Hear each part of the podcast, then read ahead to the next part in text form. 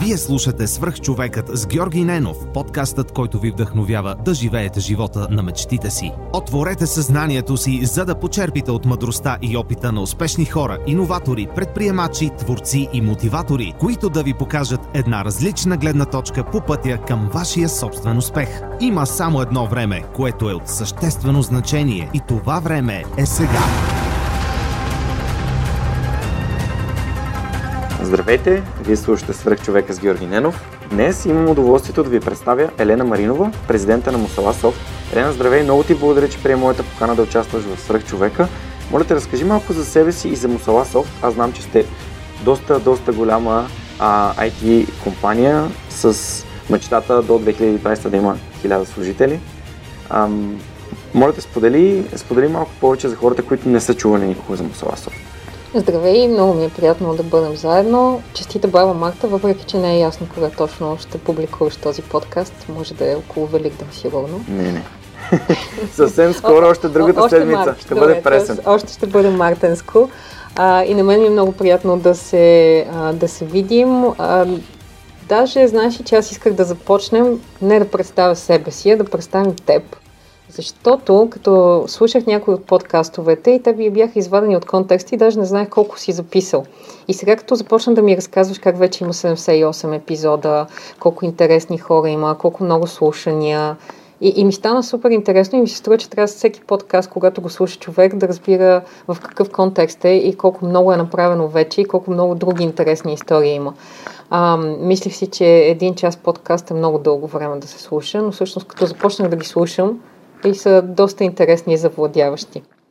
Благодаря. Май почти те представих даже аз. Ами... Така ли стана? Върнах жест. Да, да. Еми, всъщност, аз направих един епизод в началото на годината, който е епизод номер 70, в който разказах цялата история на миналата година.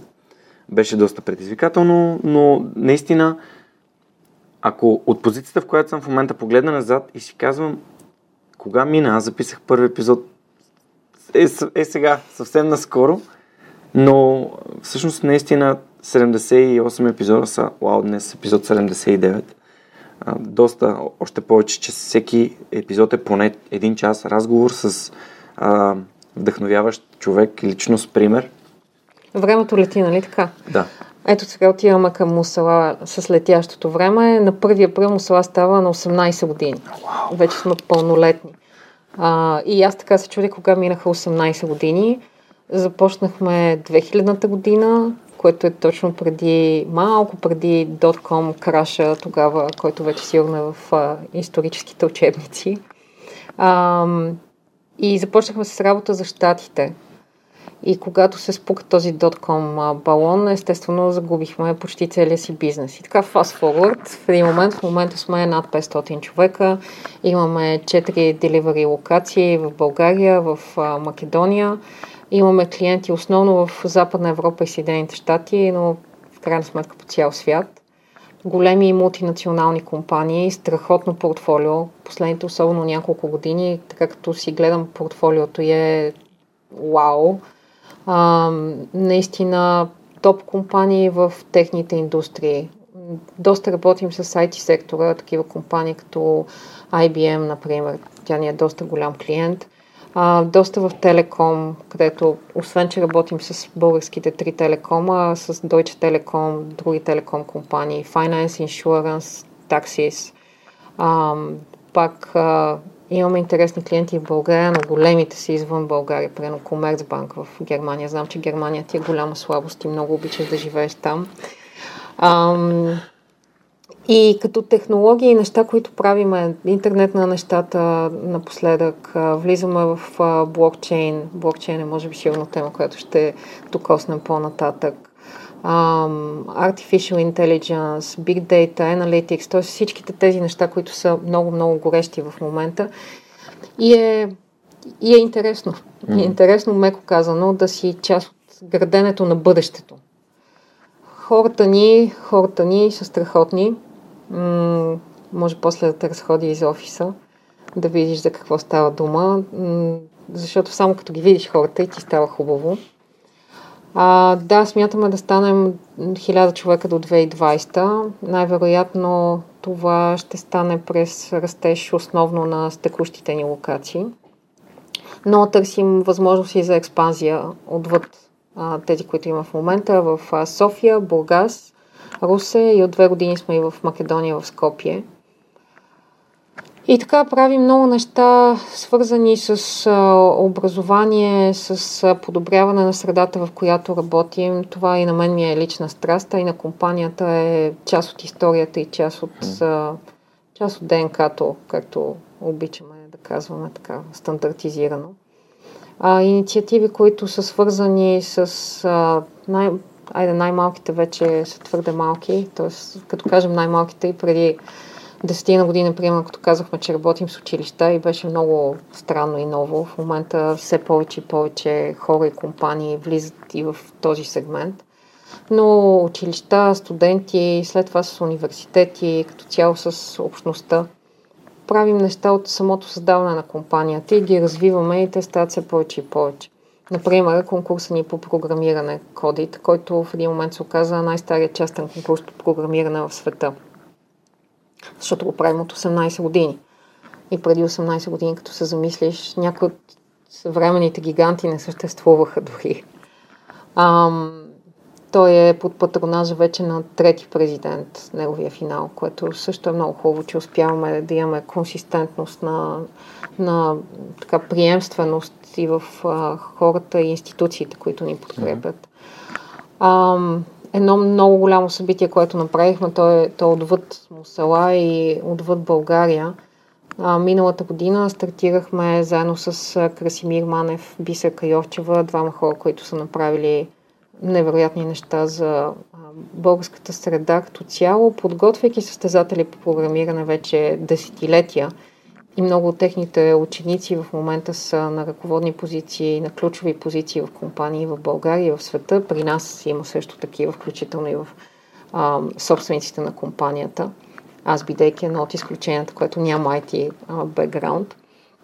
Та с тях двамата и Алексей Христов изпълнихме една отдавнашна, може би тяхна мечта да се направи а, Европейска детска олимпиада по програмиране – защото съществува Международната олимпиада по програмиране, IOI, а, но а, заради свалянето на възрастовата граница, в която децата започват да се интересуват от програмиране и е хубаво да започнат да се интересуват не само от програмиране, ами по принцип от STEM, тъй наречения STEM, а, точните науки, айде така да го наречем най-общо. А, и искахме да стимулираме все повече и деца, и родители, и обществото като цяло да обърнат внимание, че това са интересни области, в които наистина е необходимо много усилия, но пък те са супер задължителни за развитието на, ами на света на практика. И направихме и Joy, младежката олимпиада по програмиране, септември миналата година. Тя се случи за първи път в София. Участваха над 20 отбора, 22 мисля, от страните на съвета на Европа. Много красиво, много успешно събитие с толкова ентусиазирани деца, с страхотни доброволци. Имахме силно стотина доброволци, огромна група от а, СМГ, много доброволци от други отбори, които идваха да помагат, в смисъл от други науки, които идваха да помагат. Примерно биолозите много помогнаха. И така, ам, хубаво събитие, стартирано в България, подобно на голямата олимпиада за големите, която стартира 89-та година в България на миналия век. Ам, така че това е едно от, един от хубавите начини да позиционираме България на световната карта. С а, отношение, с събития, които след това продължават. И Джой до година ще бъде в Казан, в Русия, между другото. А, следващата година също вече имаме най-вероятно домакин почти избран. И така, то е събитие, което тръгва от тук, но се развива в а, света. Забелязвам твоята страст към това да развиваш потенциал на хората, така че да, за да може да се подобри средата. IT средата трябва да се развиват още и още хора, защото а, твоите интервюта, които прочетох, доста от тях споменава, че има недостиг на кадри и ам, по този начин ти помагаш хем да има повече хора, а и както на доста места споменаваш, нали, самата индустрия, индустрия, а, извинявай, провокира доста повече създаване на стойност, т.е. прямо другите индустрии. Така че това е доста, ам, доста готино. Че не търсиш нови кадри, ми търсиш всякакви събития и начини, по които може да нали, стимулираш изграждането на такива от, ранна детска възраст. Гледай сега ти отвори поне три теми големи с това изказване, което даже не беше въпрос, но, но отвори теми. Констатация, по-скоро. Да. А, едната тема е темата за образованието по принцип и неговата важност. А, другата тема, която отвори, а, е темата за индустрията в България, а, софтуерната индустрия и високата добавена стойност. И другата тема, която докосна е а, какво се случва в бъдеще и с нашата индустрия като цяло с mm. света и економиката. А, образованието, а, а и покрай това, нали, недостига на кадри, ама то някакси е такава паралелна тема. Mm. А, може би от футуристичната тема някакси ми се иска да започна.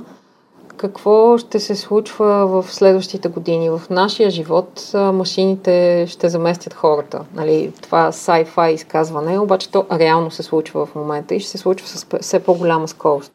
Всичко, което може да бъде а, сложено под а, ясен процес и автоматизирано, ще бъде автоматизирано. И а, въпреки, че някакси ние говорим за ниско квалифицираните работни места, за фабриките, за някакви такива рутинни роботи, които завиват гайки или изливат някакви детайли, някакси това е нещо, което обикновено м- си представяме, когато говорим как машините ще вземат работата на хората. Обаче не е само това. Всъщност дори в софтуерната индустрия, а, онова простото ниското ниво на кодене, писане на код, ако то е много ясно дефинирано, няма причина да бъде изпълнявано от хора. Все повече и повече ще бъде изпълнявано ниското ниво в всяка една индустрия, всяка една сфера от, от машините, грубо казано, нали? машини, роботи, компютри, изкуствен интелект. Няма много голямо значение как го наричаме. А, и в този ред на мисли, и това, и това се случва и ще се случи mm-hmm. много бързо. И в този ред на мисли отиваме пък другата тема за високата добавена стойност. А, ще оцелеят само бизнес и индустрии в, и компании и хора, а, които залагат на високата добавена стойност, на креативност, иновативност, защото да, машините заместват хората, обаче някой трябва да измисли как машините заместват хората. И всъщност хората, които измислят и контролират а, този процес, са тези, които ще бъдат а, нужни в а, следващите години. Не само в нашата индустрия, във всяка друга. Креативността е нещо, което ще мине доста време преди да може да бъде заместено от машини. И за това, и това отива пък и темата за образованието. Какви хора търсим, какви хора изграждаме, защото когато инвестираме сега в образование, а, това е ефект, който ще видим след поне 10 години, а може би 20, зависи на какво ниво образование говорим. И, и за това трябва да инвестираме в такова образование, което след 10 или 20 години ще е готово да поеме нещата, които ще се случат тогава, за които ние нямаме ни най-малко представа какви са. Което означава хора, които са учещи, гъвкави, адаптивни, креативни, измислящи, борещи се, пробивни, силни и едновременно с това много добре балансирани. А, защото ти не можеш всичко това, което изборих, за поколението, за нашето поколение е предизвикателство, за поколението преди нас е крайно изтощително. Защото поколението преди нас е живяло в много, много по-спокоен свят. А, и ако ние си мислим, че в момента живеем в забързан, динамичен свят, то тези, които идват след нас, им се струва, че ние сме някакви мързеливци, които по цял ден си излежават и правят едно и също нещо години наред. Така че динамиката се променя и съответно ние трябва да подготвим хора, които да живеят в този динамичен свят. И едновременно с това да бъдат, да бъдат спокойни със себе си. Тоест и страната на меките умения, личностното възприемане, чисто психологията на хората е много по-различна от това, което а, сме имали нужда преди 20, 30, 50 години, което имаме нужда сега и ще имаме нужда в бъдеще. Така че доста голямо предизвикателство как всъщност ги подготвяме тези хора.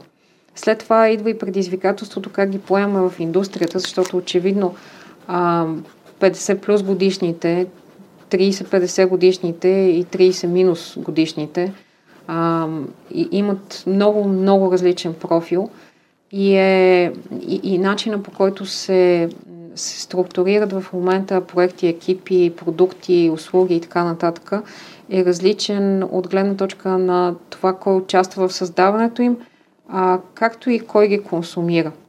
И всичките тези предизвикателства трябва да бъдат адресирани от образованието, в крайна сметка.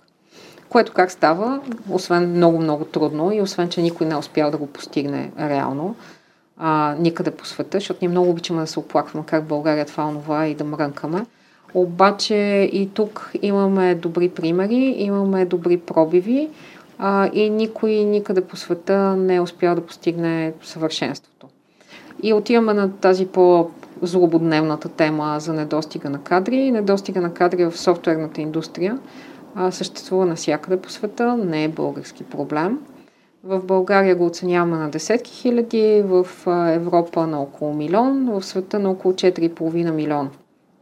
Което означава всеки човек, който иска да се занимава с IT като цяло, в софтуер, софтуер в частност, има бъдеще, има работа, има избор какво да работи. Това е една от сферите, в които наистина човека може да избере какво да прави, а не, а, а не ограничение избор на възможности да му налага. А, така че всеки, който иска да тръгне в тази посока, аз силно го, го приветствам. Което пък не означава, че всеки трябва да тръгне в тази посока. Нали? Този момент го има. А, защото започва да се забелязва и това изтикване всички да ставаме програмисти. Еми не, някои не стават за програмисти и не е нужно да стават програмисти. Но пък запалването в ранна детска възраст на интереса към тази сфера е важно, смислено, защото има, има какво да се прави и то е много интересно. А, още малко за образованието и какво на нас ни трябва и битката между а, краткосрочните нужди и дългосрочните нужди. Краткосрочно ни трябват много кодери, трябват ни хора, които да пишат код. Обаче, както казах, дългосрочно това ще бъде заменено. От една страна. От друга страна, ако ти произведеш за 6 месеца или 3 месеца или, или 9 месеца или дори година един човек, който може да пише код на Java или на какъвто и да било друг език, този човек може да влезе в индустрията, може да дава стойност сега и най-вероятно следващите, примерно, около 5 години. След това обаче изчезва този език за програмиране или този, този подход. А, и ако човека няма база, върху която да стъпи и да може да бъде развит нататък към новото нещо, което ще дойде, каквото и да е то, този човек започва да върви стръмно надолу. И ако той е бил примерно на 20, когато е станал а, програмист, и а, е получил висока заплата и така нататък. И след това на 25 или на 30 има семейство, с други ангажименти. Способността му да учи по начина, по който може да учи на 18-20 се е променила. А, вече той не може да си сложи основата. Тоест, времето за слагане на основа е в малките години, младите години, в детството и юношеството. След това е много трудно да сложиш основа. И за това а, ние винаги сме били много за а, изучаването на фундаментална, фундаменталните дисциплини, математиката най-вече. Защото ти имаш ли математическото мислене и можеш ли да стъпиш върху него, оттам нататъка можеш да бъдеш научен за 3 месеца на много неща. Но нямаш ли фундамента, можеш да бъдеш научен на неща, на по-малко неща и с течение на времето на все по-малко и по-малко неща. Okay. Това също съм си извадил от едно твое интервюта за основните познания като фундамент за успеха или за добрата кариера. И ще да ти задам този въпрос, но ти вече стигна до него. Добре, ако можем да използваме ам, това, което каза последно, какъв съвет би дала на хората да започнат своето образование в IT сферата? Как, как би им препоръчал да започнат? Математика. С математика. Твърдо математика. Okay. Все пак царицата на всички науки, хилядолетия наред, това не се е променило. Супер. И то не защото трябва да научиш някакви много сложни интеграли или някакви формули, а защото математиката създава начин на мислене. И този начин на мислене след това е, е фундамента всъщност. Това е доста, доста, смятам, че е доста ценно.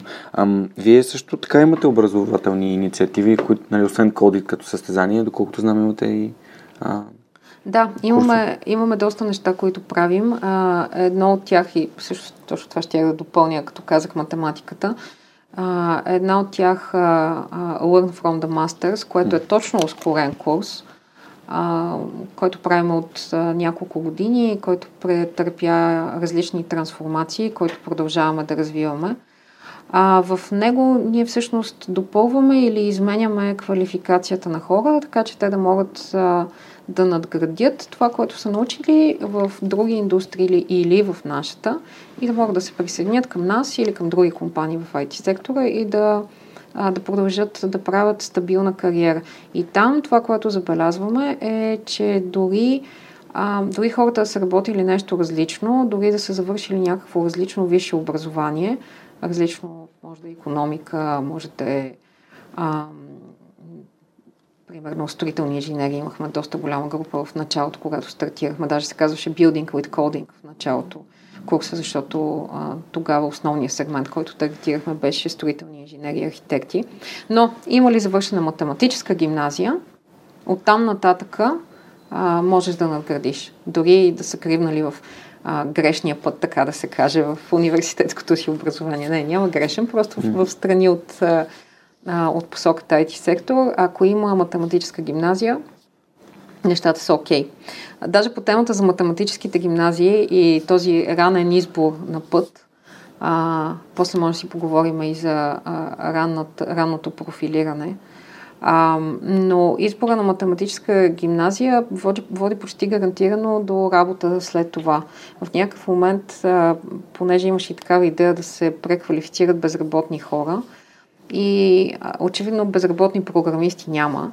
Обаче гледахме дали има някакви, в един момент слезахме малко по-надолу с а, Социалното министерство и а, там, заетостта и бюрата по труда. И гледахме дали има безработни с математическа гимназия. Е, няма безработни, завършили математическа гимназия. Каквото и да са учили след това. Нали? Може да, да са шофьори на таксита, може да са а, писатели, може да са танцори, най-различни неща може да са, но хората завършили математически гимназии имат работа.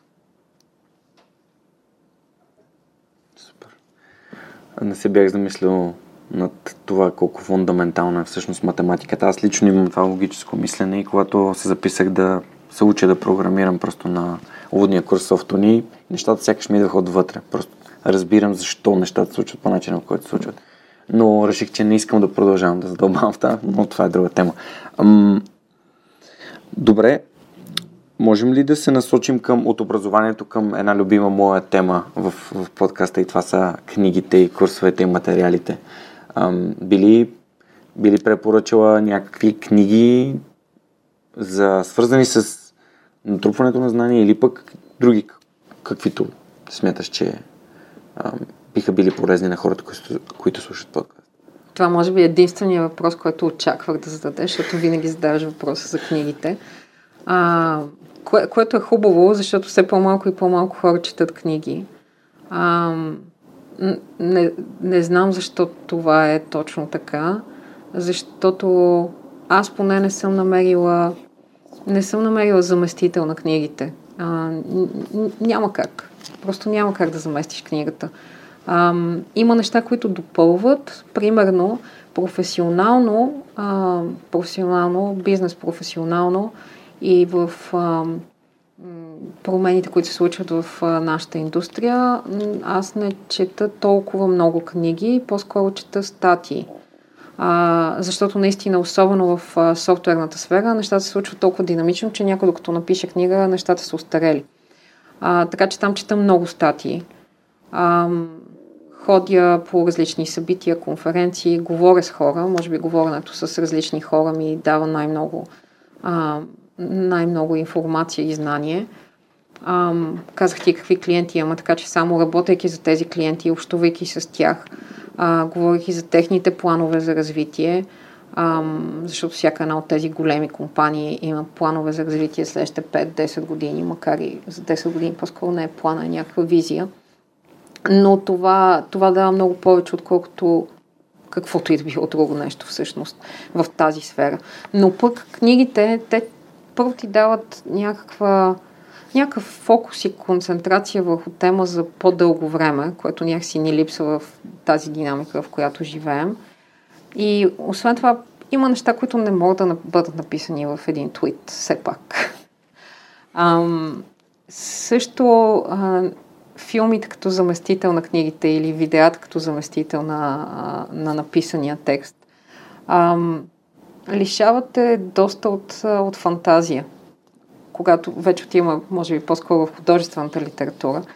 Но когато видиш нещо смляно, сдъвкано на 3D, 5D и така нататък, то, то ти оставя твърде малко пространство ти да се развихриш. Което а, косвено пък а, ти намалява креативността в други ситуации, в тотално различни ситуации. И така, книгите, любимо нещо. А, какво чета напоследък, даже понеже знаех, че ще ми зададеш този въпрос и сутринта си снимах какво имам до мене като книги. Най-различни книги.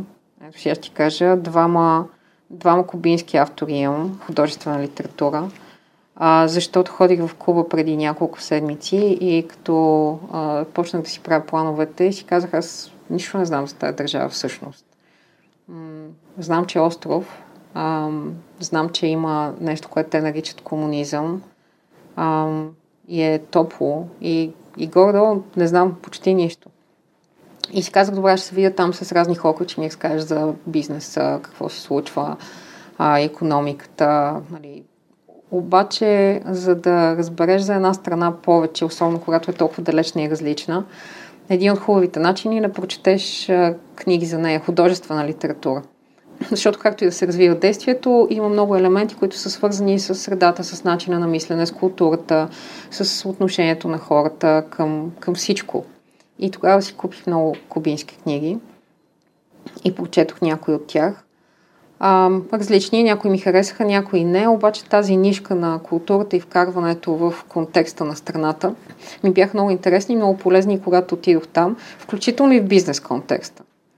Така че аз четам много художествена литература.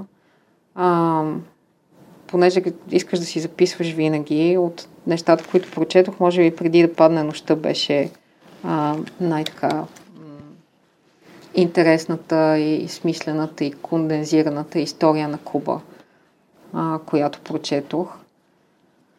От известно време започнах да чета на Ерик Лайнер серията книжки География на гения в момента ми стои полупрочетена.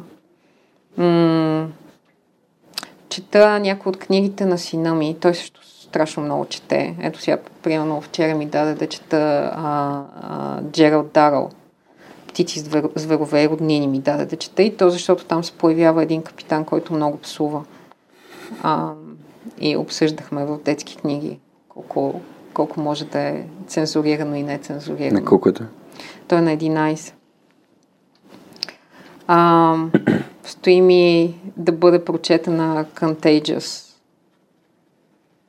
която още не съм започнала, се твърди, че е много интересна. Съвсем скоро свърших, даже тук ми е с мене, а, Идеалиста на Нина Мънк, която може би е една от най- м- така, отварящи философски мисли в мен книга напоследък, която съм чела. В нея се разказва, чел ли си? Mm-mm. Не. А, в нея се разказва а, за Джефри Сакс, а, основно в периода, в който той решава, че ще се пребори с бедността в Африка. И а, всъщност е история на човек, който иска да промени света към по-добро и многото негови провали, и то огромни, колосални и много скъпи провали. Но и много успехи. И, и даже не директни успехи на проекта Millennium Villages в а, Африка, който цели да изгради а, конкретни села, градове, в които да се да изчезне бедността за сравнително кратък период от време. Впоследствие това нещо се разпространи на целия африкански континент и в целия свят. А, той тръгва с концепцията, че е страшно лесно това много-много ниско степало – където хората умират от а, малария, а, хиените изяждат а, децата им и, и така нататък. А, няма вода, няма ток, а, хората живеят ден за ден, смъртта се смята за ежедневие нормално. нормално. висока смъртност, а, а, смъртност при децата и при майките при раждане. То са ни такива проблеми, които ние а, някакси вече не, не се замисляме, че изобщо съществуват. А, и си мислиме за нашите депресии, бърнаут и, и други такива смешни проблеми. М- той решава, че трябва да може да се направи изключително лесно, прави си неговите гениални економически сметки и ефтино а, за някакви мизерни долари годишно на човек, като се инвестират и всичко ще се промени. И се оказва, че има много интересни перипетии по пътя. Не знам, май не искам да разказвам цялата книга, mm-hmm. който му е интересно да може да си я прочете. Но се замислих а, покрай нея за това а, какво, какво всъщност ти можеш да направиш и какво можеш да оставиш за себе си от една страна. От друга страна, колко, колко бързо изчезва а, всичко, което си правил в момента, в който теб те няма независимо дали умираш или се оттегляш от а, някаква кауза или инициатива. Колко е важно всъщност да запалиш следващите, следващите хора, следващото поколение да върви по някакъв път, който ти смяташ, че, а, че е важен и смислен, за да има продължение. И в крайна сметка как целият, целият човешки живот и цялата цялото съществуване на света се свежда до това ти да подготвиш следващото поколение да продължи по пътя и как всъщност еволюцията не е точно а, някакъв а, вектор към по-добро бъдеще, а едно лутане с малки крачки в различни посоки. Дори гледайки настоящата а, нова индустриална революция и така нататък, защото реално ние преживяваме нещо като индустриалната революция в а, Англия и в света в момента, само че е в много по-голям мащаб и много по-кратко време. И всъщност дори това нещо на фона на цялото човешко развитие, колко е малко и колко е неясно в каква посока всъщност правим стъпки. Не е ясно всичко това, което правим, то дали е стъпка в правилната посока, каквото и да означава правилна посока. И така. Това, това е много, много интересно. Аз а, нещото, което исках да добавя, когато започна да говориш за книгите, беше имам една любима книга на Питър Дръкър Managing Oneself. В нея става въпрос за това, че различните хора учат по различен начин, т.е. не всички могат да учат или да възприемат информация а, от книги толкова добре, но безспорно а, влиянието им върху въображението е невероятно. Аз абсолютно подкрепям тази теория, защото аз като дете много четех книги и в последствие можех да определя себе си като с развинтено въображение. А, прав си, да, не е, не е задължително. Нищо не е задължително да. в този живот, всъщност. Но, но е правило. В смисъл, а, по-скоро е правило, отколкото изключение, че повечето хора учат по-добре от книги, отколкото. Пак, различни, а, нали, ако отиваме към теорията, хората как учат с зрението, слуха, опита, теорията, има различна комбинация. Еми да, някои казват, че най-добре се учи през опит, обаче има други хора, които много добре учат и през теория. И темата за това дали е по-добре да учим от собствените си грешки или от грешките на другите или комбинация. За различните хора е различна комбинация, да пак няма правилно и, и грешно. А, тук ще се съглася изцяло обаче, че по темата за книги, въображение няма как по друг начин по-добре да развиваш от от четенето на книги, поне според мен. А, но когато става въпрос за научаване на нещо, пак много зависи дали искаш да научиш нещо фундаментално, дали искаш да научиш а, много голямо нещо за много кратко време, дали искаш а, в по-дълъг период от време да надградиш и по-устойчиво да получиш някакви знания. Пак много, много зависи точно каква е целта. И по-скоро всеки трябва да си намери за себе си а, добрата комбинация. Но за да намериш добрата комбинация, трябва да опиташ различни неща. И това, което мене ми е чак плаши ми се струва малко твърде крайно, но не мога да разбера защо идва цяло голямо поколение, което е много откъснато от книгите. Мисля си обаче, че в голяма степен това не е проблем на децата, е проблем на родителите. Защото ако ти живееш в къща, в която много се чете, някакси започваш да четеш. Ако на тебе като си малък ти четат книги и ти подаряват книги, а не те пускат само единствено с телефона и таблета или там каквото, а, очевидно, че ти се отваря една врата. Ти вече дали ще минеш през нея, индивидуално е. Но отварянето на врати е важно. И тук пак, пак връщайки към образованието и към, към ученето, важно е, важно е да ти се отварят врати докато си малък, за да те научат в последствие ти сам да си отваряш врати. И колкото повече отворени врати имаш, толкова по-голям избор и вече ти си решаваш на къде да влезеш, на къде да продължиш.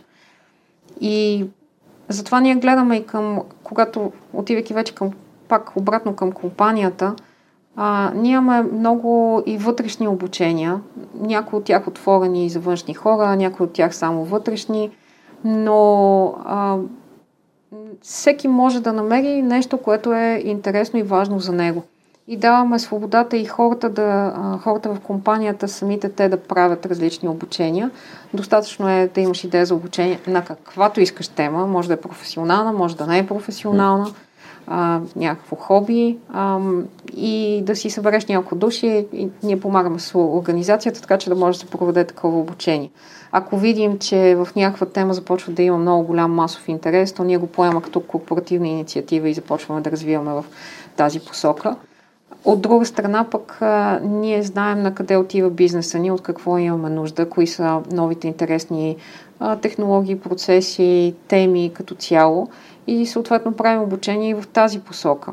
Знаем какви са и изследваме какви са дупките в хората, които постъпват на работа в компанията и това го следим също много и все повече а, какво не е било доучено, какво не е било преподадено в университета или където, където са учили или както са учили хората, защото все повече и повече се появяват и други по-динамични форми на учене.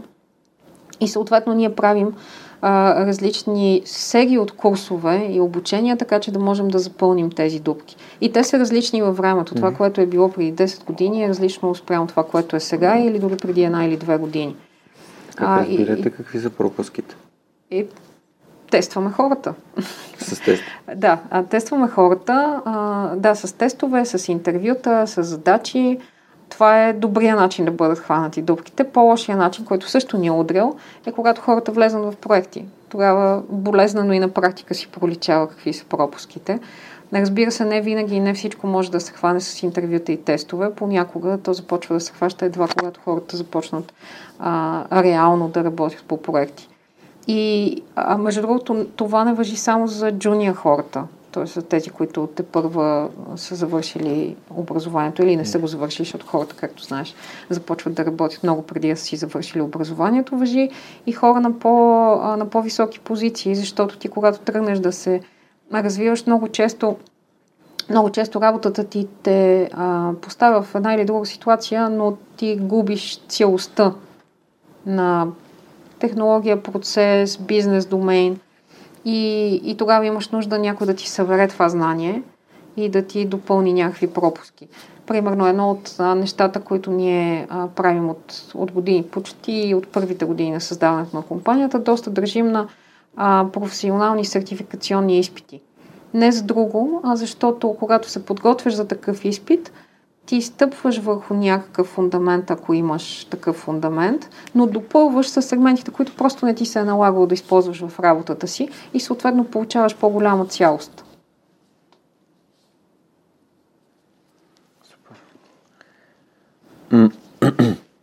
Зададох ти въпроса, защо и как разбирате, че на, на хората им липсват дадени качества, умения и знания. Просто защото някакси усетих, че е точният момент да насоча вниманието ти към задаването на въпроси. Малко покрай темата с отварянето на вратите.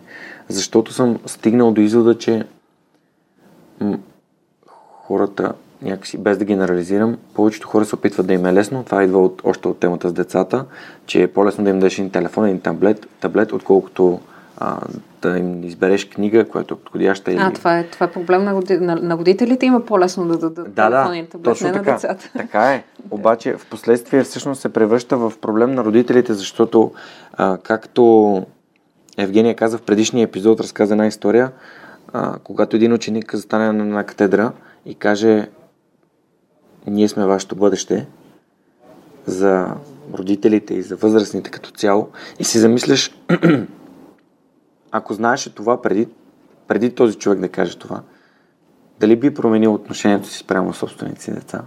Дали им, би им дал повече информация? Дали би се опитал не да ти е по-лесно на теб, ами да направиш така, че самото дете да се развива по, по-добре? Дали изобщо хората се замислят за това? И... Ти имаш ли деца? А, все още не. Поне не знам да имам. Еми, темата с децата е много а, и, и точно тази тема. Как, как, да, как да научим децата, какво да им дадем, как да ги възпитаме. А, обикновено всеки има много стройна теория преди да има деца, как а, ще се случи всичко, как неговите деца ще бъдат много възпитани, как ще бъдат много ученолюбиви, как ще бъдат много изобретателни, а, как а, един куп неща, нали? Всеки си има някакви планове, или пък как ще бъдат променящи света или бунтари, или да, всеки си има някакво, някаква представа, неосъществени мечти много често а, които проектира върху децата си. И след това нещата се случват по тотално различен начин. Всички деца рано или късно се лигават, крещят, пищят, държат се невъзпитано и те излагат. А, това си излагането и децата мене винаги ми е било много странно, защото какво, какъв е проблема точно, че едно дете в някакъв момент се държи невъзпитано или лошо, или се там, нали, любима гледка дете, което се е тръщнало на тротуара и реве, защото не си му дал играчка, не си му купил сладолет или каквато и да била mm-hmm. причина. Това са някакви супер стандартни неща, нормални, които се случват с всяко дете.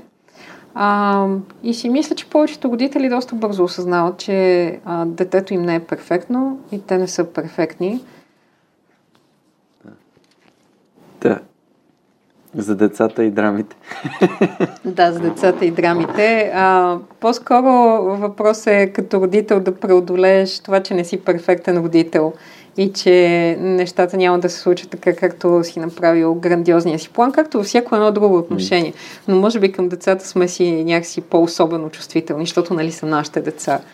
А, но децата са ни прекрасни и аз определено са нашето бъдеще. Аз си преди това ти казах на по-глобален, градиозен план, че в крайна сметка цялото ни съществуване а, в големия, грандиозния план е предназначено за това да подготвим следващата стъпка. И на един много, много по-малък индивидуален план, в крайна сметка това е да подготвим нашите деца за бъдещето и да направят следващата стъпка. А, която обаче изобщо не е задължително да е такава, каквато ние сме си я представили. И това е много, много важно да го, да го приемам. Съгласен съм. Ам... Каква е най-голямата трудност, която ти си срещнала като, като родител? После ще питам и за менеджер, защото все пак родител на компанията. Нещо, което можеш да кажеш, че е било, просто е било предизвикателно. Айде, не е трудно. Ох, не знам. Много труден въпрос. Ам...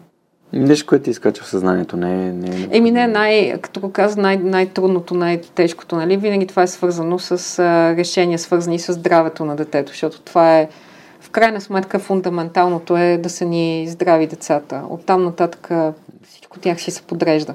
Така че това са най- най-трудните и най-тежките решения, които взимаш, защото в крайна сметка отговорностите са твои и има ситуации, в които трябва да... Нали, по-леките ситуации, в които да дам антибиотик или да не дам mm. антибиотик. Обаче има, има и по-трудни ситуации, в които трябва да вземеш решение и може би тежестта на тези решения, които наистина са колкото по-низко фундаментално важно е нещо, толкова по-трудно е решението. Сега дали да ходи на пиано или на тенис, някакси... Е, не, е, не е толкова важно.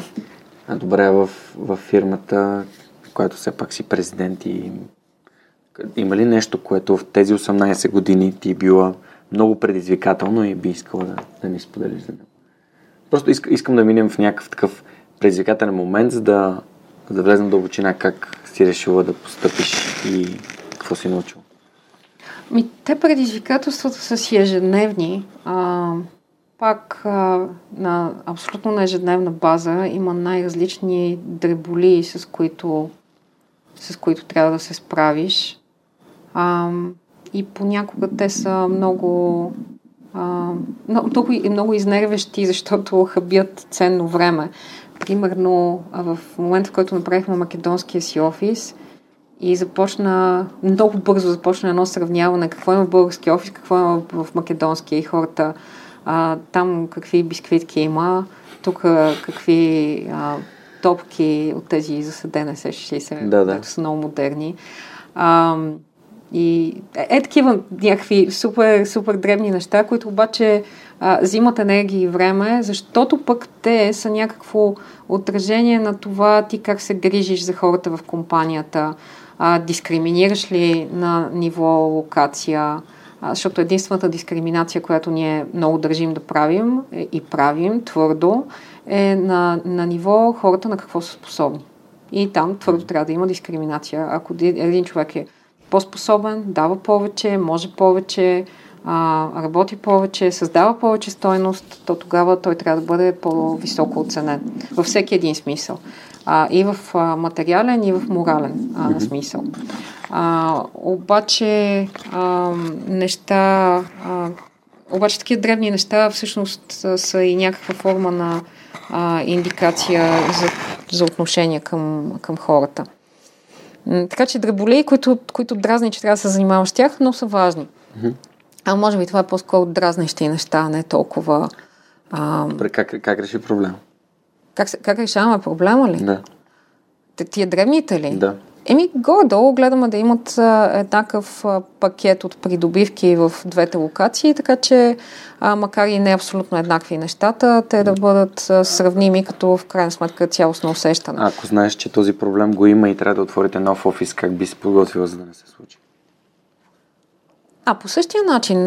Просто има всяка локация, има някакви специфики и ти трябва да в контекста на спецификите на локацията да успяваш да сложиш корпоративната култура mm-hmm. и да направиш микс между двете, така че да не загубиш корпоративната култура, защото тя е най-важна. Е, ето, сетих се нещо малко по, по-съществено.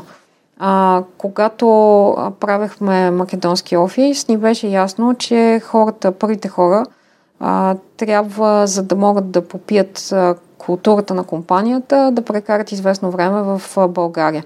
Не защото в България сме по-велики или каквото и да било друго, а защото тук е ядрото на компанията и те могат да вземат най-добре корпоративната култура, като бъдат част от нея, особено когато бяха много малко хора в началото. Те в момента са към 150 човека, така че вече там си има съществено ядро.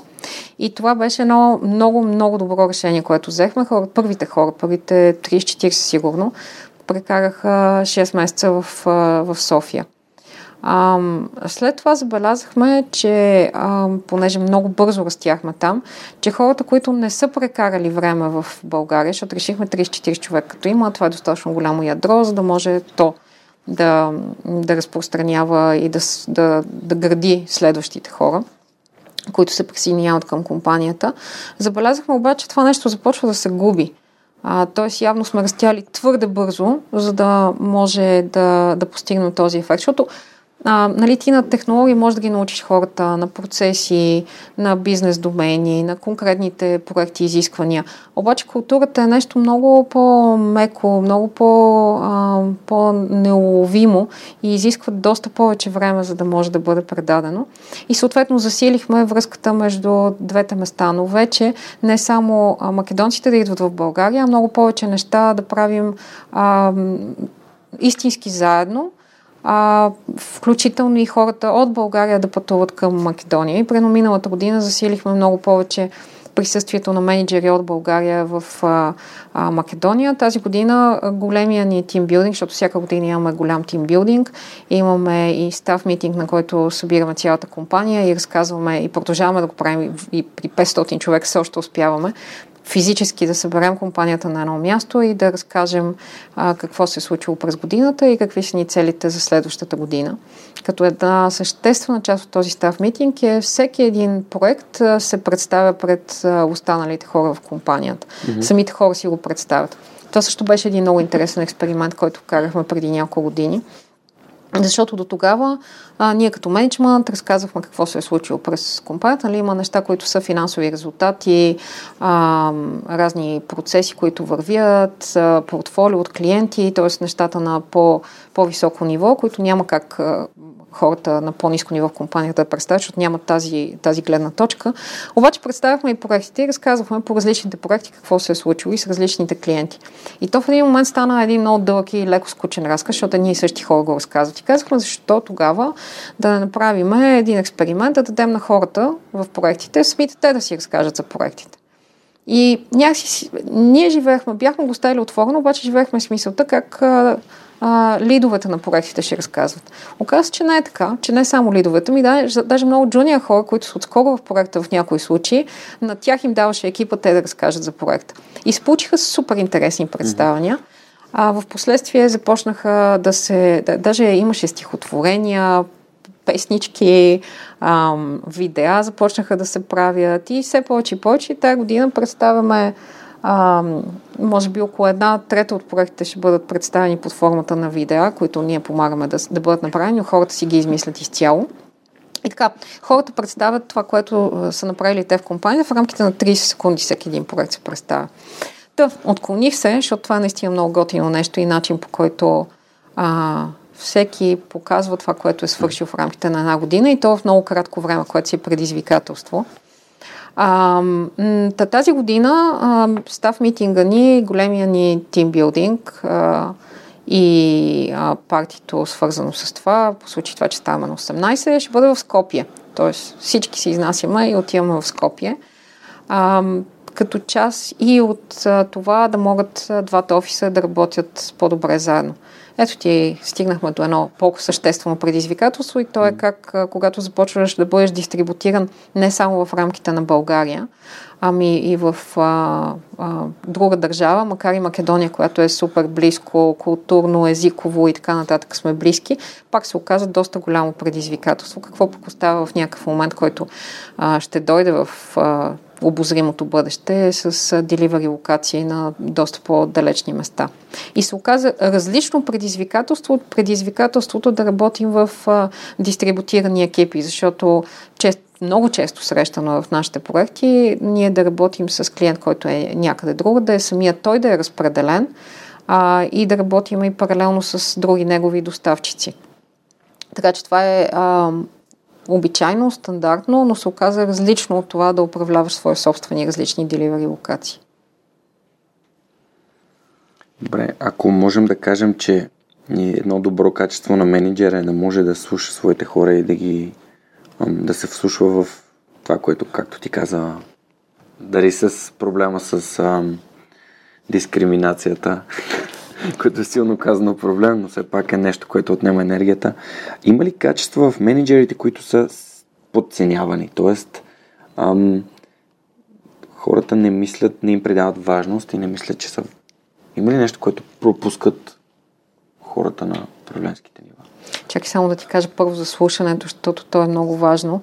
А, в а, различни етапи на развитието на компанията сме слушали по различен начин хората си а, чисто като процес. Когато си малка компания, 10, 20, 30, 40, 50, нещо като до 80 се твърди по дебелите книги, че е някакъв прак, а, можеш да познаваш лично всички хора и можеш да имаш контакт с тях и да придобиваш first hand а, впечатления.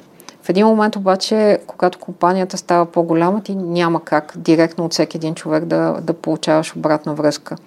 И затова във времето започнахме да градим а, все по- а, еми все по-сложни са системи, през които да получаваме обратна връзка и да не я губим. И също така да получаваме обратна връзка непрекъснато, а не в края на годината. Тоест на края на годината ние имаме една оценка, която хората дават на компанията и тя ни е важна и ценна, защото е в един конкретен момент събираш информация от всички, те какво мислят. А, и самите хора знаят, че ти ги питаш а, в рамките на една година какво мислят и въпреки това имаш много голямо изкривяване да какво мислят през последните месеци, което е съвсем нормално. Независимо дали е позитивно mm-hmm. или негативно. А, но имаме в момента доста добре работеща система за това как непрекъснато да получаваме обратна връзка от всички нива на хората. И това е много, много важно, защото няма как да чакаш една година, за да вземеш някакво решение. И трябва да усещаш пулса на време. Отивайки към въпросите за хората, какво менеджерите подценяват като качество – Ми не знам, пак ти е много глобален въпрос. Кои менеджери, в кои Ми, хора. Понеже имам, имам едно такова усещане, че м- има там едни определени качества, както нали, личностните, за менеджерите са малко или много специфични, да можеш да управляваш тези хора, трябва да си добър в това, това, това и това. Но ми се... да Може те би, питам Не знам, може би, може би е различно. А, има разлика в хората, които си поставят краткосрочни и дългосрочни цели. За да упра- управляваш една компания дългосрочно и да я развиваш, ти трябва да гледаш отвъд днес. Мгм. А, и понякога има сблъсък между краткосрочните и дългосрочните цели. Най-болезненият, разбира се, за една компания е финансови резултати. Тоест, понякога трябва да инвестираш малко повече, за да се развиеш в дългосрочен план и да загубиш а, чисто финансово, да направиш по-малка печалба днес, за да можеш да получиш по-голяма утре, което противоречи доста на човешката природа. Нали? Ние по природа искаме сега и днес повече. Нали, знаеш, един лев днес струва повече, отколкото един лев утре, така че някакси ни си иска да максимизираме сега а, интуитивно. А, от друга страна пък а, има и, хора, които са на другата крайност, които са малко хора философи. Те, те изключително трудно изобщо управляват какъвто и да било бизнес, защото ти трябва в крайна сметка сега да си профитабъл, сега да имаш стабилност, сега да можеш да платиш на хората заплатите, да можеш да инвестираш в тях, защото всичките тези обучения, допълнителни квалификации, развитие и всичко останало струва пари а, сега да можеш да търсиш а, а, клиенти, които да могат да бъдат а, ценни за теб в бъдеще, не само като кеш као, т.е. от тях да взимаш пари, а и да могат да, да развиват като цяло компанията в посоката, в която си решил. За което трябва да имаш и доста, доста голяма насоченост към днешния ден и какво ти днес сега правиш точно. Така че някаква комбинация, която е много трудна да балансираш между печеля днес и печеля утре, най-грубо казано, и, и във всеки един аспект, не само финансов.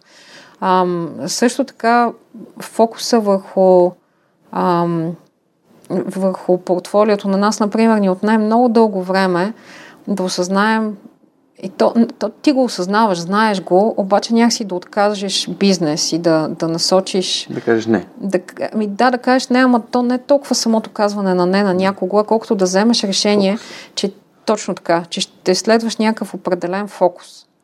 А, защото в самото начало естествено си всеяден. Нали, няма как да тръгнеш и да кажеш, аз ще правя само това и нищо друго няма да правя. И аз съм много, много важен и много специален, защото ти преди да си изградил име, позиция и така нататък, трябва да, да си малко по-скромен, айде така да го кажем. И не толкова селективен. А, но с течение на времето трябва да знаеш на къде насочваш нещата и лека по лека да изчистваш а, дали е портфолиото си от клиенти или а, потребители, зависи дали правиш продукт, услуга, на къде се насочваш, трябва да решиш също така какво правиш, продукт или услуга ли правиш и как си подреждаш нещата. За мен основното и ключовото нещо е да вървиш към все по-висока добавена стойност. Как точно я правиш, а, през какво фокусиране, вече много, много индивидуално и за, за хората и за компаниите. Но трябва да знаеш на къде вървиш и да можеш да, да следваш този път. Което пак не означава, че когато изпаднеш в криза и ти си казва, ми това е моя фокус, ама ето, примерно, както беше преди няколко години, нали, кризата, сринаха всички банки, ти си казва, че ще работиш в банки и аз продължавам много упорито да работя и натливо само с банки, въпреки че оттам в момента не ми идва бизнес. Естествено, че ще вземеш бизнес за оцеляване, а, в този момент и това не е по никакъв начин лошо, срамно и така нататък. А, имаше във времето една много голяма битка в нашия сектор на, на философии. Кое е по-важно, продукт или услуга и как а, имаше един период, в който се обясняваше как нали, услугата всъщност е само една стъпка към продукта. Не, не е така. Продукт и услуга са две много различни неща. Първо, а, като, като подход и начин на правене на бизнес. И второ, в а, продуктите в момента има все повече и повече сервис, т.е. чист продукт, който off the shelf, купуваш нещо и след това отгоре върху него не предоставяш услуга, все по-малко и по-малко съществува, поне в нашия бранш. Така че се появява някакво размиване на, на границите и пак важното е по-високата добавена стойност. Как я постигаш, какъв е твоя начин, какъв е твоя път, а, вече е въпрос на, на лични решения. Ами, понеже отиваме към края на интервюто, бих искал да ти задам ам, един или два въпроса, зависимост от това колко дълго отговориш на първия. То е, ако можеш да, да помечтаеш за компанията след компанията и за себе си след 20 години, какво би искал да видиш? И сега трябва да отговоря кратко. как си представяш Мусала след 20 години? Ами, много ам, растяща със сигурност. Аз не си представям ние да... Не мога да си представя, че стигаме до някакво плато на растеж, независимо от това дали е като а, брой хора или като, като клиентска база или като, а, или като приходи или като локации, той със сигурност след 20 години. 20 ми се струва супер много. А, малко не, не, не мога да си го представя. 10 ми се струва нещо, за което мога да имам визия, 20 ми се струва вече твърде много. Но а, си го представям с а, много повече деливари локации със сигурност, защото а, трябва да успяваме да хванем таланта там, където той съществува а, и да успеем да организираме хората да работят, а, да работят добре заедно, което, както ти казах, дори с близки локации е трудно. Той с Бургас и Руса има предизвикателства да, да успееш да изградиш екипи хора, които наистина се чувстват част от а, от голямата компания от една страна, от друга страна да се чувстват силни индивиди, които могат да правят неща, да не се слеят в някаква сива маса. А, нали, оная комбинация от а, както я наричат стартъп култура, Google офиси, нали, знаеш тия клишета, които вървят, но в крайна сметка културата, при която всеки един човек се чувства важен на място а, и ентусиазиран за това, което прави и едновременно с това част от много голяма а, или голяма а, компания, система, организъм, в който може да получава много повече подкрепа, отколкото ако беше сам или беше в а, малък стартъп. Тоест, все повече си представям да развиваме това и двете, двата елемента mm-hmm. на това а, на повече места и а, на мен много ми харесват клиентите, които работиме в момента и не мога да си представя, че те биха били различни като дефиниция. Тоест, лидерите в индустриите и сферите, в които работим. И да те върна малко тогава назад. Ако можеш да дадеш един съвет на 18 годишната Елена, какво би казал?